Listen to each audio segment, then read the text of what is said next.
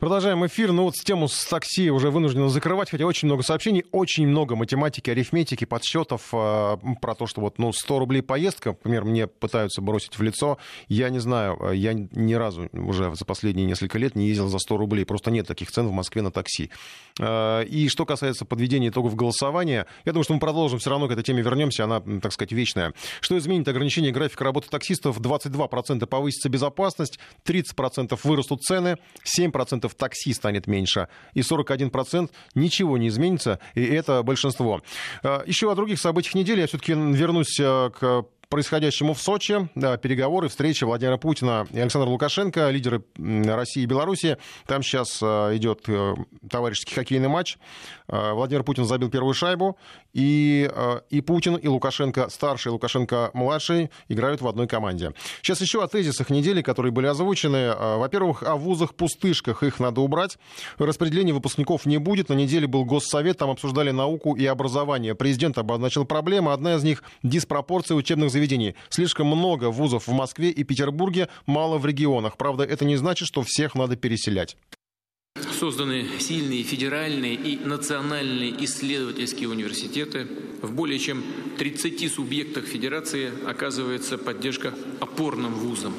Но проблем еще много. Вопросов остается достаточно. И главное из них это сохранение, сохраняющаяся сверхконцентрация образовательных ресурсов в Москве и Санкт-Петербурге. Здесь действует более 200 высших учебных заведений. Если не считать их собственные региональные филиалы, это свыше четверти всех вузов страны.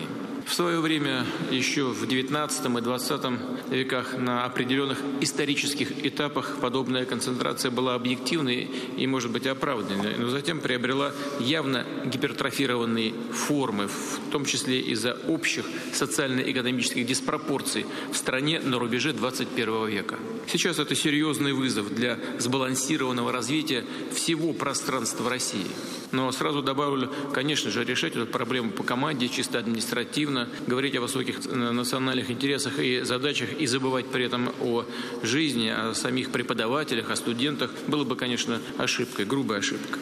Всякие разговоры расселить студенческую Москву и студенческий Питер, конечно, неприемлемы.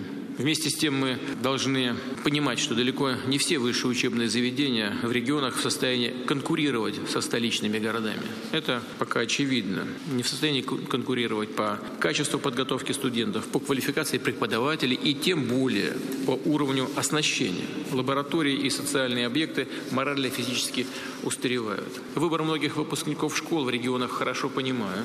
Они уезжают в столицы, где и образование лучше, и жизнь интереснее, интереснее. Это мы с вами прекрасно понимаем, отдаем себе в этом отчет. И зачастую уже не возвращаются молодые люди туда, где родились, выросли. Регионы теряют самое ценное при этом – таланты, кадры, молодежь. Ну, еще в стране по-прежнему много так называемых вузов пустышек, непонятно кого и чему учат образование ради диплома. Эксперты отмечают, что это все последствия коммерциализации этой сферы. Таких вузов было особенно много на рубеже 2000-х, 2000-х потом совсем бесполезные стали понемногу исчезать, но исчезли, конечно, не все. И еще один обсуждаемый момент – распределение после выпуска, куда пойти работать, как в советское время. Многие считают, что схему надо вернуть, но, по мнению президента, это не совсем подходящий вариант. Мы должны понимать, что далеко не все высшие учебные заведения в регионах в состоянии конкурировать со столичными городами. Это пока очевидно.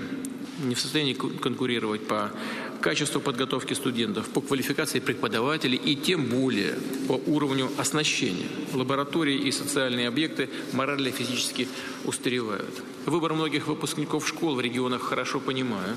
Они уезжают в столицы, где и образование лучше, и жизнь интереснее. Это мы с вами прекрасно понимаем, отдаем себе в этом отчет. И зачастую уже не возвращаются молодые люди туда, где родились, выросли. Регионы теряют самое ценное при этом – таланты, кадры, молодежь. Вы знаете, звучат призывы повсеместно вернуть в вузы систему распределения. Сам многократно это слышал, встречаюсь с этими предложениями почти на каждой встрече с общественностью. Но вновь повторю, обязаловкой мы ничего не решим жизнь кардинально поменялась. нужны условия для самореализации молодых людей, современные привлекательные стандарты жизни и учебы, возможности для достижения успеха. Этими задачами нам и нужно вместе заняться. Ну, еще, на самом деле, заменой распределения станет э, целевое обучение. О нем тоже говорил президент, и его надо расширять от своего рода распределения только наоборот. Не когда человек сначала отучился, а потом, как в лотерею, отправляется туда, куда пошлют, а когда он заранее решает, где, как и кем будет работать, ну а потом отправляется учиться. Вести ФМ. Ну, еще последнее сообщение из окрестностей Казани, где потерпел крушение вертолет БЛ-407, принадлежащий депутату Госдумы Арату Хайрулину. Авиакатастрофа случилась в 6 километрах от поселка Левашово, и поступают сообщения, что на борту вертолета, э, который упал в болотистой местности, находились сам депутат, а также его помощник и пилот. Будем следить за развитием событий. Сейчас о ситуации с вирусами. Вернемся к ней, потому что одна из главных новостей последних недель, пожалуй, круизные лайнеры превращаются в карантинные зоны. Уже три судна не могут зайти в порты в разных точках мира. У медиков подозрение, что на борту каждого из лайнеров могут быть зараженные. Близка к эпидемии ситуация на судне Diamond Princess. Там уже более 60 заболевших. Карантинные службы запрещают пассажирам сходить на берег. Сначала речь шла о двухнедельном периоде, который потребуется врачам, чтобы признать пассажиров и членов экипажа безопасными для окружающими. Но теперь сроки затягиваются. Олег Яхонтов выяснял, что происходит с круизным бизнесом.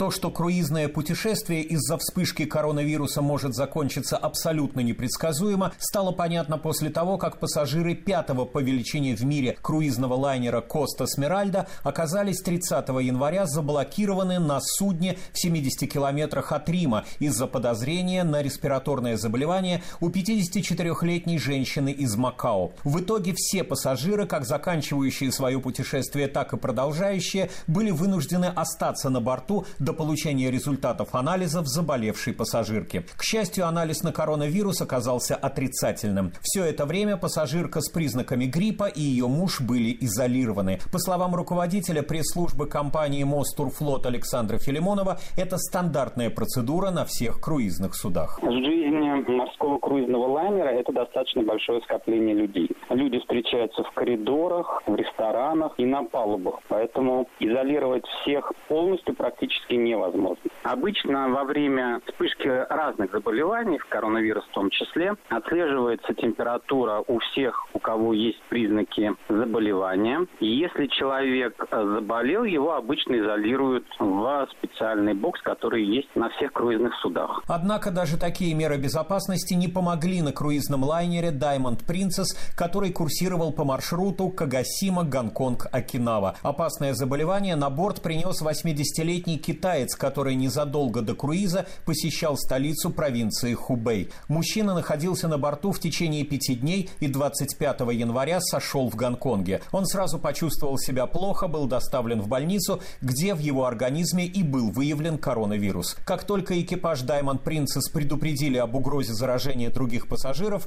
капитан принял решение встать на якорь у берегов японского города Якогама. Больные коронавирусом стали фиксироваться с пугающей регулярностью смертностью. Из более чем 4000 пассажиров и членов экипажа коронавирус нашли у 61 человека, которых срочно эвакуировали в местные больницы. С 3 февраля, по словам одного из пассажиров Дэвида Эйбла, ведущего с борта лайнера Diamond Princess, свой видеоблог, у всех началась новая жизнь, которая регламентируется жесткими правилами карантина.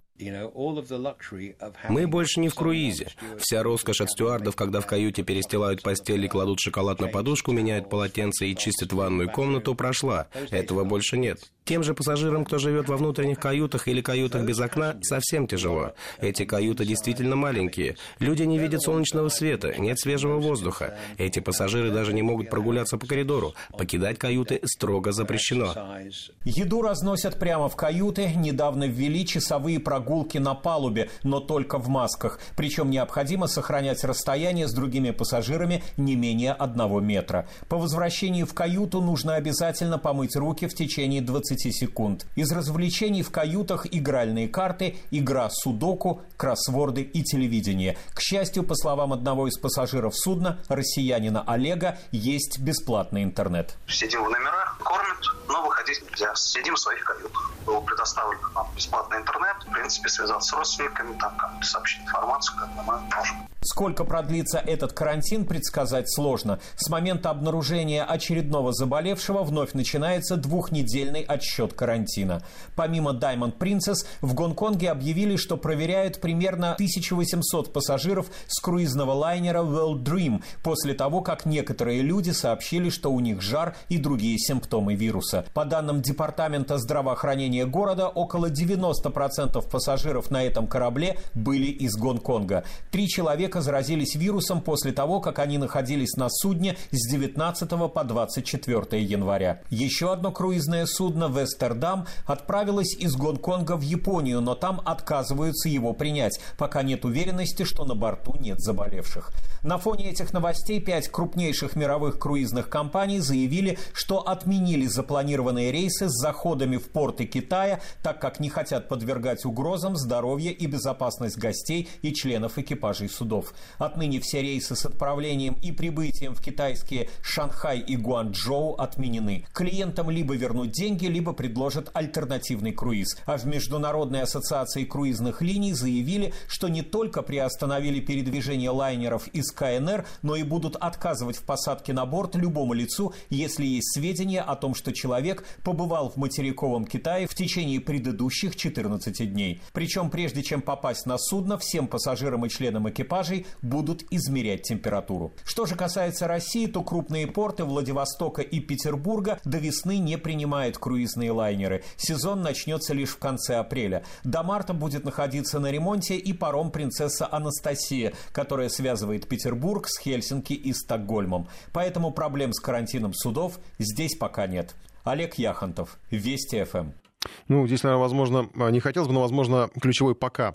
Э, это что касается ситуации на воде, в Мировом океане, на лайнерах. Э, в Европе тоже довольно тревожно, потому что несколько случаев уже заражения зафиксировано. В Германии более десятка. На неделе первый заболевший появился в Италии. В Брюсселе созвали срочное заседание по коронавирусу. Наш САПКОР Сергей Курохтин следит за обстановкой в Европе. Сергей, добрый вечер. Да, добрый вечер. Ну вот у нас много говорят о масках, о ценах на маски, о завышении, о спросе на маски. У вас как со средствами защиты? Кто-то уже запасается? Да, безусловно, масок стало не так много. Периодически аптеки говорят о том, что они заканчиваются, но через какое-то время появляются. А вот сегодня в газете я прочитал забавный случай, который произошел в Бонне. Э, в аптеку, как сообщил ее э, владелец, зашли китайские туристы, спросили, есть ли маски с фильтрами. Они, кстати говоря, более популярны, чем обычные марлевые маски. Э, и попросили 200 штук. Он сказал, что у меня есть только 50. Они, китайские туристы, купили все 50 и сообщили, что это не им, у них есть и достаточно. Они отошлют на родину, в Китай, потому что там не хватает э, таких масок. Но это скорее так, э, ближе к анекдоту. Что же касается самой ситуации, то сегодня некоторые газеты в Европе вышли под заголовками «Коронавирус. Начало-конца». Это был оптимистический заголовок, сразу поясню, потому что здесь испытывают ну, некоторый сдержанный оптимизм по поводу того, что в Китае последние два дня не увеличивается число вновь зараженных, и поэтому некоторые эксперты предположили, что, может быть, это означает, что все-таки пик вот этой болезни, э, эпидемии проходит, но большинство из них склонны э, не предаваться оптимизму и считают, что нужно еще как минимум неделю посмотреть на конкретные э, цифры, и тогда будет э, более ясная и точная картина. И, кстати, Еще и европейские эксперты очень позитивно оценили сообщение о том, что, возможно, в Китае найден э, животное возбудитель вот коронавируса, панголины, эти ящерицы. И, э, как считают здесь некоторые эксперты, это очень, возможно, похоже на правду. И если это так, то это поможет скорейшему созданию вакцины. Что же касается самой эпидемиологической, ну это, конечно, в кавычках, ситуации в Европе, то за последние дни мы, в общем, не видим никакого э, прибавления в числа зараженных. За э, вчерашний и сегодняшний день только плюс один в Великобритании, всего их там получается три. И этот человек, он вернулся из Сингапура, он был в командировке в Сингапуре. Э, здесь уже даже не почувствовал себя плохо, просто прошел проверку и обнаружилось, да, что вирус у него есть, сейчас он на карантине. То есть это заболевшие и... не которые заразились в Европе, а которые привезли уже инфекцию Совершенно откуда-то? верно. Совершенно верно. В принципе, такая же ситуация везде в Европе, кроме Германии, потому что цифры не очень большие. Великобритания, как я уже сказал, три, Франция шесть, но тоже половина из них это туристы. Италия два, тоже туристы. Бельгия, Испания, Финляндия, Швеция по одному случаю. А в Германии, да, в Германии вот вчера еще один человек, но это было ожидаемое сообщение, э, был признан инфицированным, всего их стало 13. Из них, этих 13, 11 это сотрудники или члены семей одной компании Webasto, о которой я уже много раз говорил, баварская компания, которая имеет свои заводы, это производство а, автомобильных комплектующих запчастей, имеет свои заводы как раз в Ухане. Именно оттуда приехали на стажировку э, китайские сотрудники этой компании. От них как раз заразились э, э, немецкие сотрудники. В результате вот эти 13 случаев, которые числятся за Германией, это два Э, два как раз китайца из Ухани, они, кстати говоря, туда вернулись и уже там получили лечение, с ними ничего не случилось, они живы, но не здоровы, но э, получают лечение. А 11 это сотрудники компании Вебаста и члены семьи. И вот 13 который э, сейчас все-таки, э, чьи были диагноз положительный, Э, анализ положительный, это как раз жена одного из сотрудника. Ну, к этому все были готовы, что в этой семье там уже и двое детей э, заражены, и э, вот жена тоже была инфицирована. Но еще раз подчеркну, э, врачи уверены, что у них со здоровьем все нормально, они получают лечение, и никаких э, осложнений здесь не будет. Как, впрочем, и в других странах. Но это э, Европа. Но это не значит, что в Европе к этому относятся, ну, как-то, э, наоборот, все очень и очень возбуждены по этому поводу. Встречались министры здравоохранения Франции и Германии – и э, они считают, что Европейский Союз должен рассмотреть э, вариант, во всяком случае, они будут ходатайствовать о том, чтобы ЕС рассмотрел вариант контроля на границе, усиления контроля на границе по американскому образцу, где, как мы знаем, запрещен въезд в Америку людям, которые за последнее время, там есть определенный срок, бывали в Китае. В Европе этого нет. Вы, даже если вы только что прилетели из Китая, вас пустят. Другое дело, что там вам предложат пройти обследование, еще что-то, но вас пустят. А вот, министр здравоохранения Франции и Германии высказались за более жесткий контроль, но это будет рассматриваться, конечно, уже на Совете Европейского Союза. И э, еще одна, э, ну не новость, а сообщение, которое вот э, было э, вчера, оказывается, вот я не знал, э, сейчас э, Всемирная организация здравоохранения, она э, под ее руководством идет работа над тем, чтобы дать название этому вирусу потому что э, официального названия у него, оказывается, нет. Коронавирус – это слишком широкое название, это целое семейство вирусов. А конкретный вот этот вирус, который обозначается как 2019 э, это, естественно, техническое название. Произносить его очень тяжело, трудно. Поэтому более точное название пока временное – это новый коронавирус, но, как считает Всемирная организация здравоохранения, нужно дать конкретное название. И тогда э, будет проще, как они считают, дальше оперировать, во всяком случае, на медицинском уровне. И обещают, что в ближайшие 2-3 э, дня, вот целый ряд врачей, которые сейчас над этим врач... Э, работают, они нам дадут это название. Ну и если исходить из, э, как мы помним, пословицы, что как вы назовете корабль, так он и поплывет, то, может быть, все-таки врачи придумают какое-то такое название, чтобы этот коронавирус все-таки дальше не распространялся. Я, кстати, не понимаю, почему никому не пришло в голову назвать его именем Ли Вен Ляна, который считается первым врачом, который вроде как его обнаружил и предупредил об этом. Но это так. Нет, Николай, нет, нет. Знаете, было сказано так. В названии не должно быть ничего, что как-то будет обижать Китай. Вот это нехорошо. Э, а китайского врача, о котором все здесь сообщали, сообщили, и все считают это, безусловно, трагической новостью. Ну, лучше как-то э, его имя связать с чем-то еще. Я думаю, тут с вами абсолютно все врачи в Европе э, согласятся. Да, э, Сергей, я еще слышал на неделе, мы читали много публикаций, что что-то вроде фобии появилось в Европе по отношению к гражданам Китая не фобии, не фобии, просто э, здесь это называют корона, коронарасизмом. И это действительно очень и очень серьезные вещи. Ну, во Франции а, об этом неоднократно э, писали и говорили о случаях, когда люди избегают э, встречаться или разговаривать с людьми, ну, азиатского, скажем так, этнического происхождения. Э, в Германии э, специально делаются репортажи, сейчас ищут вот эти случаи, но э, конкретных рассказать пока очень мало. Вот я видел репортаж из Бонна, а там очень много китайских, например, туристов. В этом году 250 лет Бетховену, как мы знаем, исполняется. А для китайцев он там очень популярный композитор, поэтому очень много туристов сейчас едет в Бонн, например. Там неоднократно во всех азиатских ресторанах, каких-то магазинах азиатских, все говорят, что нет, никаких проблем они не видят. Но при этом есть э, такой хэштег, он есть в социальных сетях э, «Я не вирус», I'm not a virus.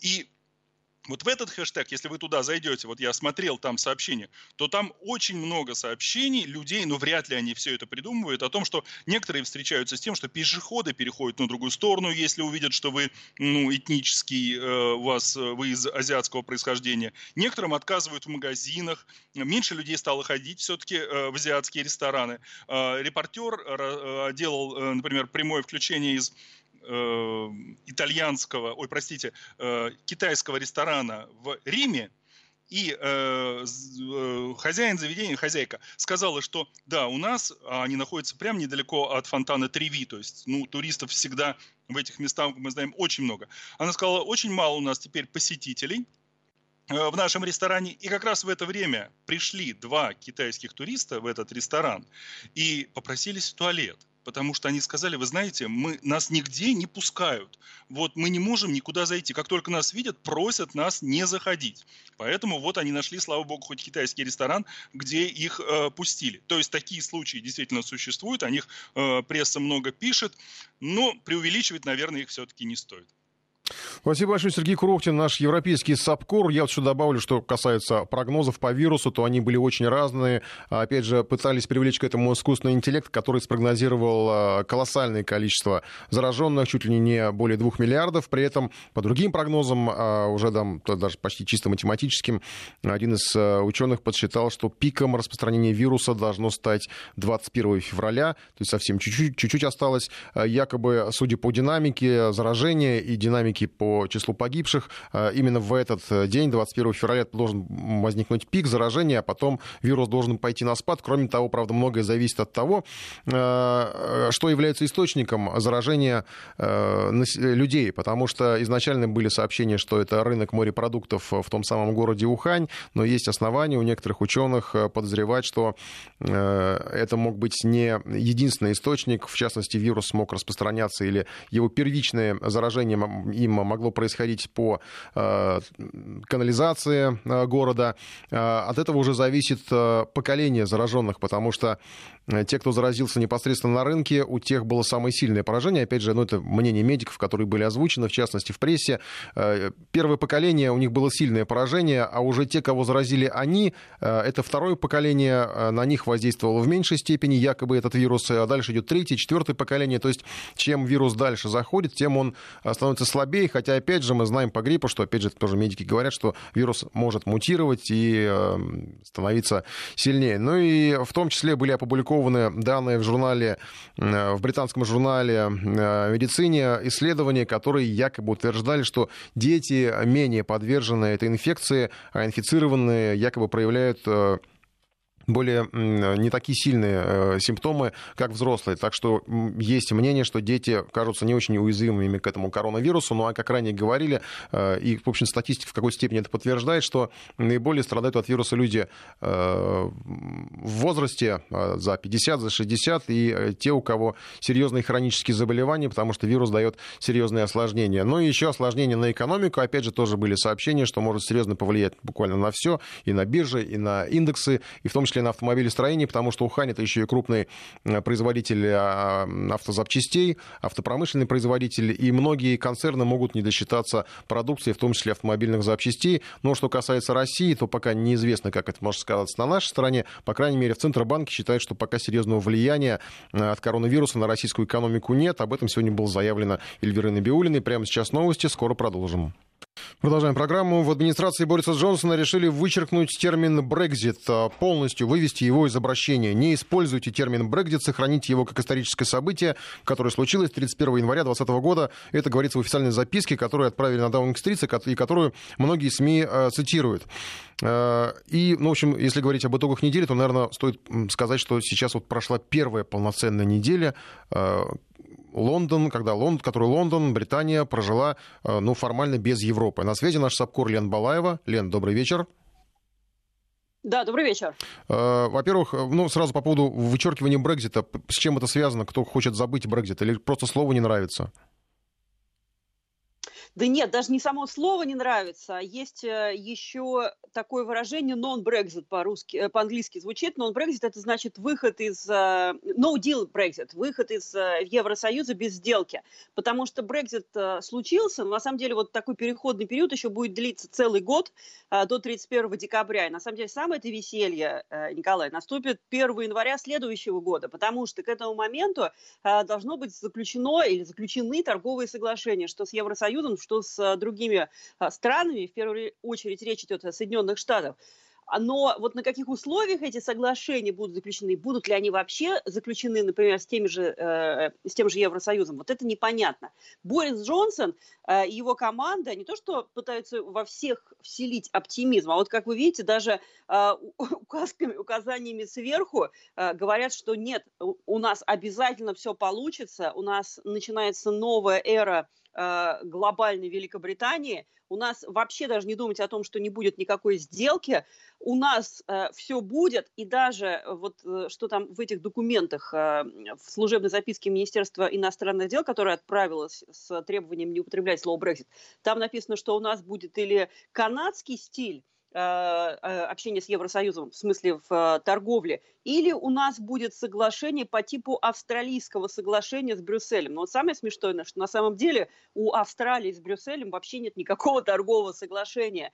Э, это значит, что как раз и будет вот это вот выход из э, Евросоюза без какого-либо соглашения. Короче, да, они стоит, морочат голову просто. И э, чиновникам Министерства иностранных дел, которые сейчас э, начали вести, начинают вести переговоры э, торговые э, со всем миром. И, в общем, на самом деле, остальным британцам, потому что стараются делать э, вид, что э, все будет отлично, на самом деле, вот с позицией вот сейчас, кажется, что ничего отличного не будет. Потому что, например, Евросоюз говорит, что ни на, как, ни, на, ни на какие попятные он не пойдет на переговорах и будет очень жестко разговаривать с Великобританией, будет отстаивать свои интересы. На самом деле там Франция, в первую очередь, уже Эммануэль Макрон говорил, что будут европейцы защищать свои интересы, и британцам придется поступиться э, своими правилами. Но на самом деле не надо забывать о том, что э, Великобритания, например, э, вот если говорить вообще о мире Великобритании, э, о месте Великобритании в мире, в мировой политике, э, раньше в э, постоянном в Совете Безопасности ООН, э, например, Евросоюз представляли две страны, э, Великобритания и Франция. Теперь э, говорить от лица Евросоюза будет только Франция, поэтому можно понять, что вообще роль Франции в мире – как представители Евросоюза будет только возрастать и возрастать. Британцам, конечно, это не нравится, но, в общем, остается только посмотреть, сможет ли вообще договориться правительство э, Бориса Джонсона или нет. Э, я знаю, что э, сейчас министр иностранных дел буквально накануне высадился в Австралии, в Канберре, э, Доминик Раб там начинают переговоры сначала с австралийцами по поводу торгового соглашения отдельного с Великобританией, а потом он поедет в Малайзию, в Японию, и также будет там пытаться договориться о хороших Э, условиях э, в торговле. Но, как я уже сказала, такое ощущение, что все говорят, что э, в самом правительстве, что это будут очень тяжелые переговоры. Ну, наверное, поэтому одни заговорят, называют это торговыми соглашениями, договоренностями, переговорами, другие называют торговыми войнами. И вот как раз говорили о том, что рыбаки британские и французские после Брекзита не могут поделить водные просторы. В чем-то еще изменилось, вот так вот, не знаю, ну, может быть, ну, почти на бытовом, наверное, уровне жизнь британцев после того, как они вышли как вы, как Британия вышла из, из Европы? Вы знаете, пока на бытовом уровне ничего не поменялось. Э, на въезде в Великобританию на пограничном контроле никаких дополнительных документов не требует. Это действительно будет переходный период в течение года. Но э, постепенно к декабрю уже люди, э, которые путешествуют, например, между Великобританией Великобритании э, на рабочих условиях и э, Евросоюзом э, поймут, что с 1 января следующего года они столкнутся с проблемой, надо будет уже определяться, или жители работать, получать какие-то документы в Великобритании или нет. На самом деле документы на постоянное право постоянного жительства в Великобритании европейцы должны получить вот уже прямо сейчас, или потом э, просто они не смогут работать в Великобритании. А что касается рыбных войн между Британией и Францией, действительно, э, остров э, Гернзи, который э, является частью Великобритании, но находится он ближе, если посмотреть по карте, ближе к Франции, там действительно французские рыбаки, которые обычно там никаких проблем не имели, вдруг столкнулись с тем, что им сказали, надо получить сначала разрешение, а потом вылавливать у нас рыбу. И Франция заявила, вот если тогда британцы рыбаки с этого острова приедут, как это обычно бывает, высадятся на французский берег и попытаются там продать свою, свой улов, а, им это теперь будет запрещено. На самом деле сейчас там проблема разрешилась, какие-то временные э, разрешения им выдали, но на самом деле вот это даже маленький остров, малюсенький, э, и вот одна отдельная тема э, рыбной ловли – Э, показала, насколько вообще серьезные будут проблемы у Великобритании со всем остальным миром и, и сколько нужно будет получить э, всевозможных разрешений, что британцам, что э, европейцам, например, для того, чтобы обычную свою жизнь вести. Спасибо большое, Елена Балаева. Но я еще добавлю, что, наверное, раз это переходный период после Брекзита, наверное, за время этого переходного периода надо будет придумать не только, а, каким он будет, какие соглашения заключать, надо, видимо, будет придумать еще и новые названия, потому что Брекзит теперь уже, видимо, нельзя употреблять, по крайней мере, в Лондоне не хотят этого слова. Надо придумать будет какое-то новое слово. Вести ФМ. Первые о главном. Ну и сейчас еще сообщение из Татарстана. Два человека пострадали, один погиб при крушении вертолета «Белл» в Татарстане, в окрестностях Казани. В новостях, в выпусках новостей будут более подробная информация, которая постоянно поступает по лентам, э, по информационным лентам. Э, сейчас еще о международных событиях. На неделе Трамп избавился от импичмента. Сенат встал на его защиту. Нэнси Пелоси, вице-президент, только и смогла что порвать текст речи президента, который он ей ранее вручил. Трамп ответил серией комических твитов и роликов, где он обещает править до бесконечности, ну и поводов поиздеваться над демократами у него и республиканцев сейчас достаточно, особенно после того, как в Айове прошли так называемые кокусы. Предварительные выборы кандидатов в президента от демократов в данном случае. Ну, считали там несколько дней в столбик, никто так и не понял, как должна проходить эта процедура, из чего многие сделали вывод, что демократы просто никогда ранее не проводили нормальные предварительные выборы. Трамп уверен в себе, собирается на второй срок и не обращает никакого внимания на оппонентов. Обещает, что, цитирую, не позволит социализму разрушить американское здравоохранение.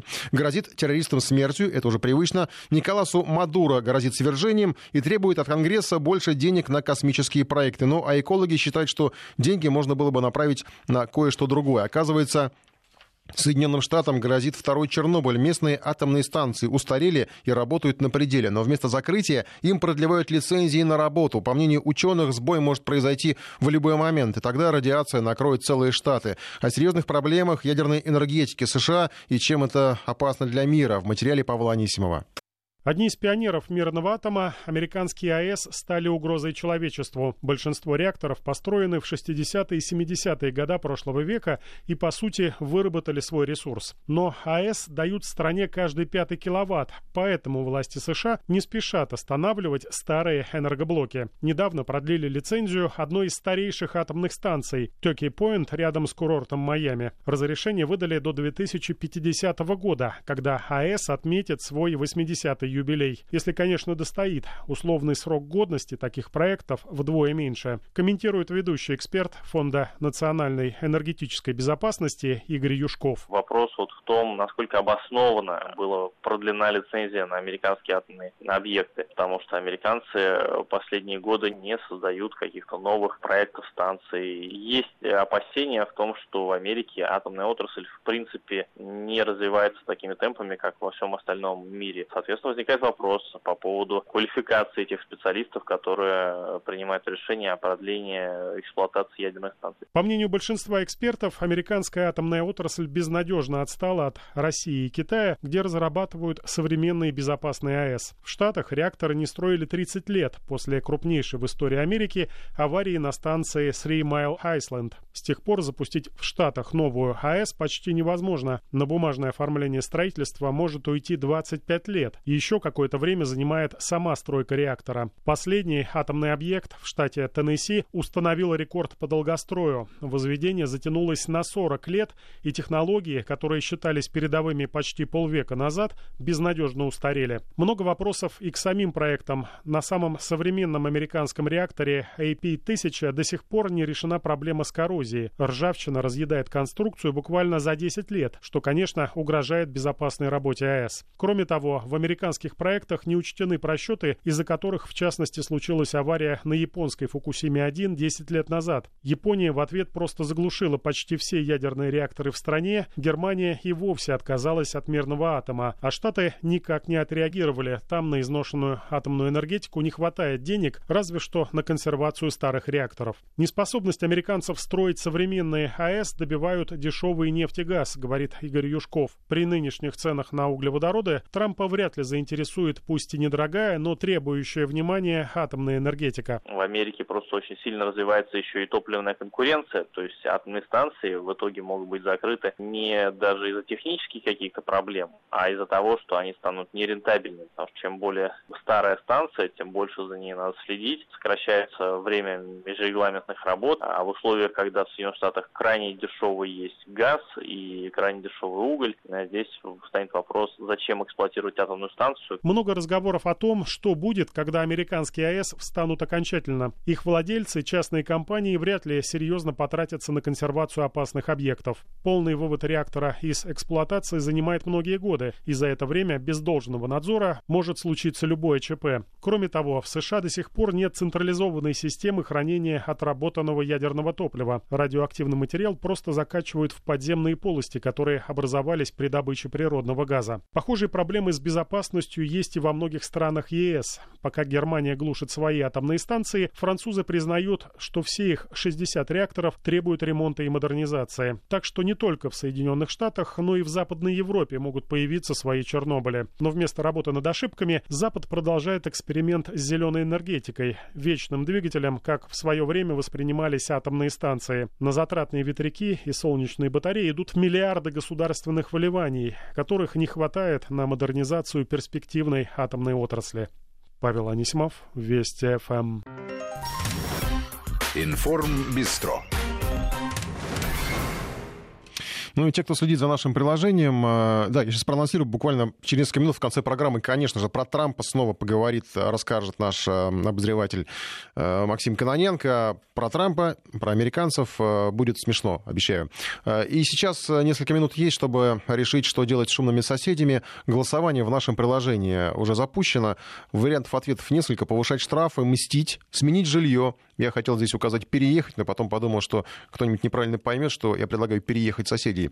Э, сменить жилье. И четвертый вариант договоримся, ну, может быть, как-то можно договориться. Повод, почему я запустил это голосование э, в недельной программе, потому что на неделе предложили новый закон о тишине. На федеральном уровне предложили наказывать по всей стране шумных соседей, независимо от региона. Сейчас местные администрации сами регулируют уровень шума и размер наказания. По сути, на самом деле, получается, что никак не регулируют, потому что никто этим не занимается. Ну и СМИ рассказывали, в частности, со ссылкой на Госдуму, что предлагают поднимать штрафы до 50 тысяч рублей. Многие напряглись, наверное, на самом деле в Госдуме потом э, все уточнили, потому что главная новелла закона — это ответственность собственника жилья за нарушение прав соседей. То есть касается это ситуации в основном, когда человек сдает кому-то жилье, а потом э, арендаторы шумят, соответственно, третьи лица, и э, собственник и арендатор в том числе должен как-то отвечать, потому что когда соседи приходят, а делают замечания, арендатор говорит, что я ничего не знаю, все вопросы к собственнику, а собственника, собственно, и не найти. Э, бывают такие ситуации. Итак, штраф для физлиц от 5 до 50 тысяч рублей предлагают, для юрлиц от 50 до 150 тысяч рублей. Ну, юрлицы это адресовано в первую очередь магазинам, ресторанам, хостелам, прочим предприятиям в жилых домах, которые тоже являются э, соседями жильцов Голосуем в нашем приложении, что делать с шумными соседями. Четыре варианта ответа. Ну и сейчас, кстати, я специально подобрал из соцсетей варианты решения проблем. Молоток поднимает, он стукает. Он такую штуку хотел еще собрать, просто это на конструкцию придумать. А потому что у всех разное же ведь, и самому нужно это все собрать. Но я уже подготовился, то есть мотор у меня уже есть, крепление для него есть, осталось только было... Даже блок питания для него есть, я уже купил себе блок питания уже даже. То есть я уже начал готовиться. Оставалось было бы все это собрать, но не успел. Но если бы они продолжали бы бегать. Там ну, такой изобретательный а, сосед, которого ведет себя, кстати, тихо, надо отметить. А, есть еще вариант а, решения проблемы. Давайте попросим вот вариант с дрелью поставим, самый такой распространенный, наверное. Значит, сейчас время у нас 8 часов утра, и сейчас у них фаза глубокого сна идет. Они сейчас спят так сладко-сладко и, наверное, видят какой-то очень-очень сладкий сон. И я специально говорю шепотом, чтобы не разбудить их раньше времени, потому что их ждет грандиозное, просто грандиозное их ждет пробуждение. Делаем вот так вот. Кастрюлю к стене, дрель кастрюле. Ну что, пора вставать. Да, и вот так. Подводим итоги голосования. Времени совсем немного остается. Что делать с шумными соседями по а, вашей версии? Повышать штрафы 63%. Тут, правда, возникает другой вопрос, как их собирать. 11% мстить. Мы только что слышали одну из разновидностей мести.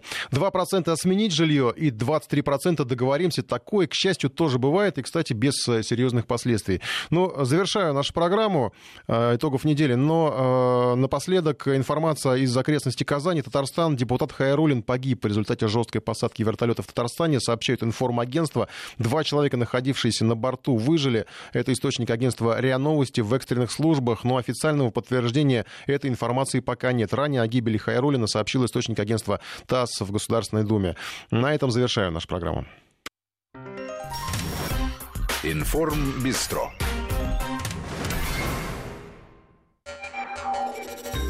Разговорчики с Максимом Каноненко.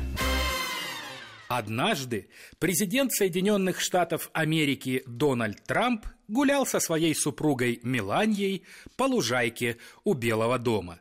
«Дорогая», — говорил президент, — «ты не поверишь, прет совершенно неимоверно, адски, отчаянно прет». Меланья удивленно смотрела на мужа. «Ну ты же видела мою речь», — говорил Трамп. «Ты видела мою речь перед Конгрессом. Это же была великая речь. Сколько аплодисментов. И даже эта сволочь Пелоси начала ее рвать». «Это мне не понравилось», — хмурилась Меланья. «Это было без уважения. Зачем она порвала речь?» «Я думаю», — отвечал президент, — «что она хотела ее съесть. Понимаешь, она хотела ее съесть». «Съесть?» — удивлялась первая леди. «Но зачем?» Понятно, зачем всплескивал руками президент США. От восторга. А кокусы? Нет, ты видела кокусы? Они же провалили все кокусы. Кокусы? Переспросила Миланья. А что это кокусы? Ты не знаешь, что такое кокусы? Дональд Трамп даже остановился. Ты же жена президента. Ты должна знать, что такое кокусы. И что это? Снова спросила Миланья. Слово смешное. Ну, начал было Трамп и не знал, как продолжить. Кокусы – это... это кокусы. Их всегда проводят. А они даже не смогли провести. А импичмент? Нет, ты видела, как провалился импичмент? Или ты не знаешь, что такое импичмент? «Я знаю, что такое импичмент», – отвечала Меланья. «Я так переволновалась». «Нечего волноваться», — смеялся Трамп. «Я никогда еще не был так силен. Я на коне. Прет, прет невероятно». «Да ты у меня вообще везучий», — улыбалась Меланья. «Никто же не верил, что ты сможешь стать президентом, а ты смог стать». «И стану еще раз», — уверенно говорил Трамп. «Теперь это уже очевидно». «Ну и со мной тебе как повезло», — продолжала первая леди. «А в бизнесе как?» — хохотал Трамп. «И со мной», — упрямо повторила Миланья. «Почему тебе так везет, дорогой? Может быть, у тебя есть талисман?» «Откуда ты знаешь?» – пораженно спрашивал Трамп. «Ну, про талисман». Меланья слегка покраснела и застенчиво улыбнулась. «Кто тебе рассказал?» – встревоженно спрашивал президент. «Никто же не знал!» «То есть как это никто не знал?» – не поняла первая леди. «Да это же все знают! Я твой талисман!» «А, ты в этом смысле!» – облегченно выдохнул Трамп. «Вообще-то нет. У меня есть монетка одна. Первый цент. Она мне всю жизнь приносит удачу. Сейчас. Так где же он?» Дональд Трамп шарил по карманам и менялся в лице. «Как же так?» – бормотал он. «Неужели... неужели я потерял?» Миланья холодно смотрела на мужа. «Значит так», — сказала она ледяным голосом, «пока не найдешь, ко мне даже не подходи». «Почему?» — потрясенно спрашивал Трамп, продолжая искать по карманам. «Потому что», — отрезала первая леди, «кому нужен муж-неудачник?» И Мелания Трамп пошла по лужайке прочь от президента. Дональд Трамп растерянно хлопал себя по карманам.